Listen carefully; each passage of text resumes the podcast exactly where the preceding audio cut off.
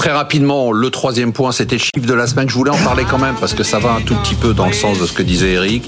C'est 8, 8, c'est euh, le nombre de faillites en Europe qui sont au plus haut depuis 8 ans. Alors c'est quand même très étonnant par rapport à tout ce qu'on s'est dit, euh, Louis de Montalembert, sur les entreprises notamment Oui, mais c'est un européennes. effet retard. En fait, on a eu des soutiens d'entreprises qui ont été tellement massifs. En fait, dans un moment où l'économie s'arrêtait, paradoxalement, on n'a eu quasiment aucune faillite. Donc, c'est juste un phénomène de rattrapage. Je ne pense pas que ces chiffres nous donnent une indication fiable de l'état de l'économie. Alors, Même chose aux États-Unis, États-Unis. c'est pareil. On a 20% de plus de faillites par rapport à janvier 2022, hein, en janvier 2023. Donc il y a effectivement une accélération, mais on n'est pas revenu au niveau traditionnel d'avant pandémie. Donc, euh, Donc et pas d'inquiétude de ce côté-là? Il y a, il y a un effet. Non mais euh, vous, vous rencontrez des rattrapage. entreprises en Non, permanence. et alors en plus dans les faillites, il y a quand même beaucoup de faillites de sociétés dans euh, la périphérie du monde crypto. Euh, ça faut bien le dire et qui pèsent lourd. hein. Donc euh, pour le moment, il n'y a pas de, bon, il n'y a pas d'inquiétude. Vous parliez tout à l'heure. Michel Rouimi, de trésorerie pour les entreprises. Est-ce quelle est la situation aujourd'hui des entreprises elle- euh, elle est, euh, on va dire, euh, ça va, mais il y a, il y a le problème, c'est qu'il y a le PGE qui doivent rembourser et euh, avec une activité qui va être ralentie, donc il va y avoir des, des tensions. L'idée, c'est est-ce que les banques Pourtant, on nous a expliqué qu'il n'y avait pas de risque. Là, là, visiblement, il y, a, il y a très peu de risques de non-remboursement de PGE. Oui, mais il faut quand même le rembourser. C'est autant de moins pour faire des investissements ou pour euh, éventuellement distribuer des salaires ou j'en sais rien. Je dirais, l'idée est que les trésoreries sont quand même tendues. Bien sûr qu'il y a, a, a pas de risque parce que, mais le problème, c'est ça, ça obère la structure financière. Hein, c'est quand même dette. Et donc après, si on veut réinvestir ou faire autre chose, ça pose ce type de problème. Donc il y a ça. Et puis il y a aussi euh, une élévation légère des, des stocks. Là aussi, ça veut dire qu'il y a quand même, on prévoit une- un ralentissement à ce niveau-là. Donc ça peut Situation poser. de trésorerie des entreprises, vous êtes inquiet ou pas du tout? Non. Bah, non, mais c'est vrai que c'est- ça se dégrade dans les Ça enquêtes de la Banque de France, ça se dégrade. Et, et pour revenir à ces différentes entreprises, c'est vrai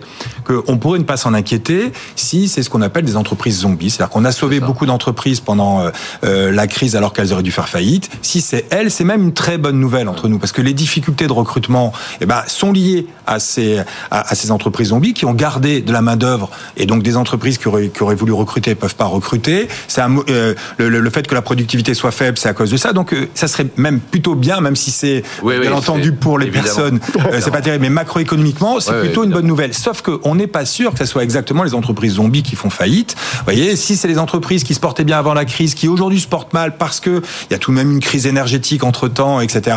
Attention à ce que le tissu productif euh, ne fasse pas défaut. Et donc c'est là où le gouvernement devrait faire un peu attention et faire des aides ciblées sur des entreprises stratégiques qui euh, se portaient bien avant la crise. Bon, c'est là où il va falloir faire du sur-mesure. On a parlé tout à l'heure de salaire. Et il y a beaucoup de débats sur le partage de la valeur? Est-ce que vous êtes favorable, vous, à ce qu'on augmente euh, les salaires pour que des gens comme euh, Louis ou comme Virginie, qui touchent des, des dividendes, des plus-values, des trucs horribles, en aient moins?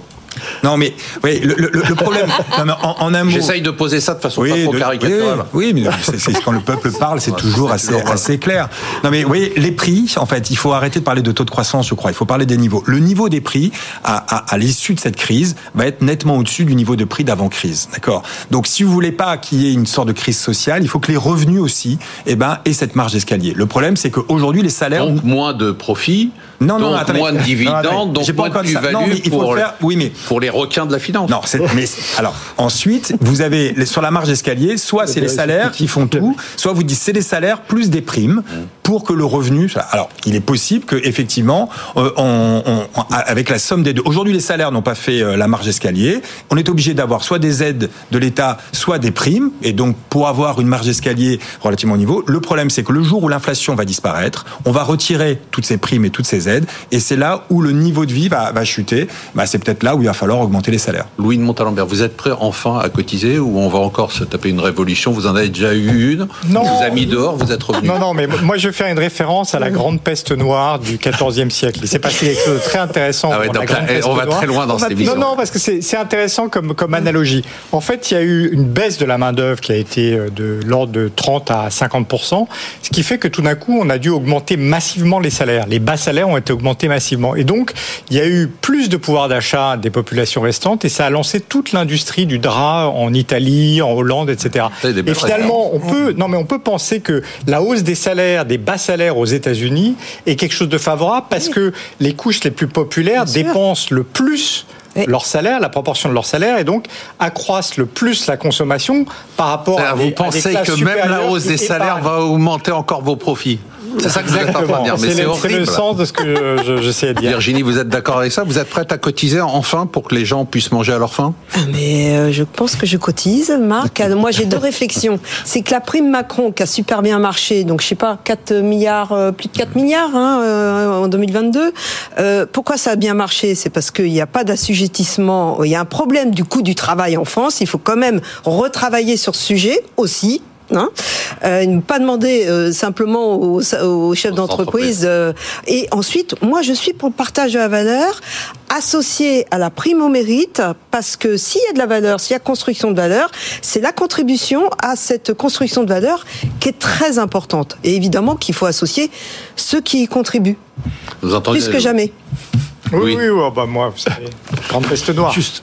Euh, une seconde, Michel, parce que c'est la fin de la. Oui, oui, oui, non, ce que je voulais simplement dire, c'est bien d'augmenter les salaires, mais il faut que ce soit validé par les actionnaires. Et ça, c'est pas ça, c'est pas gagné.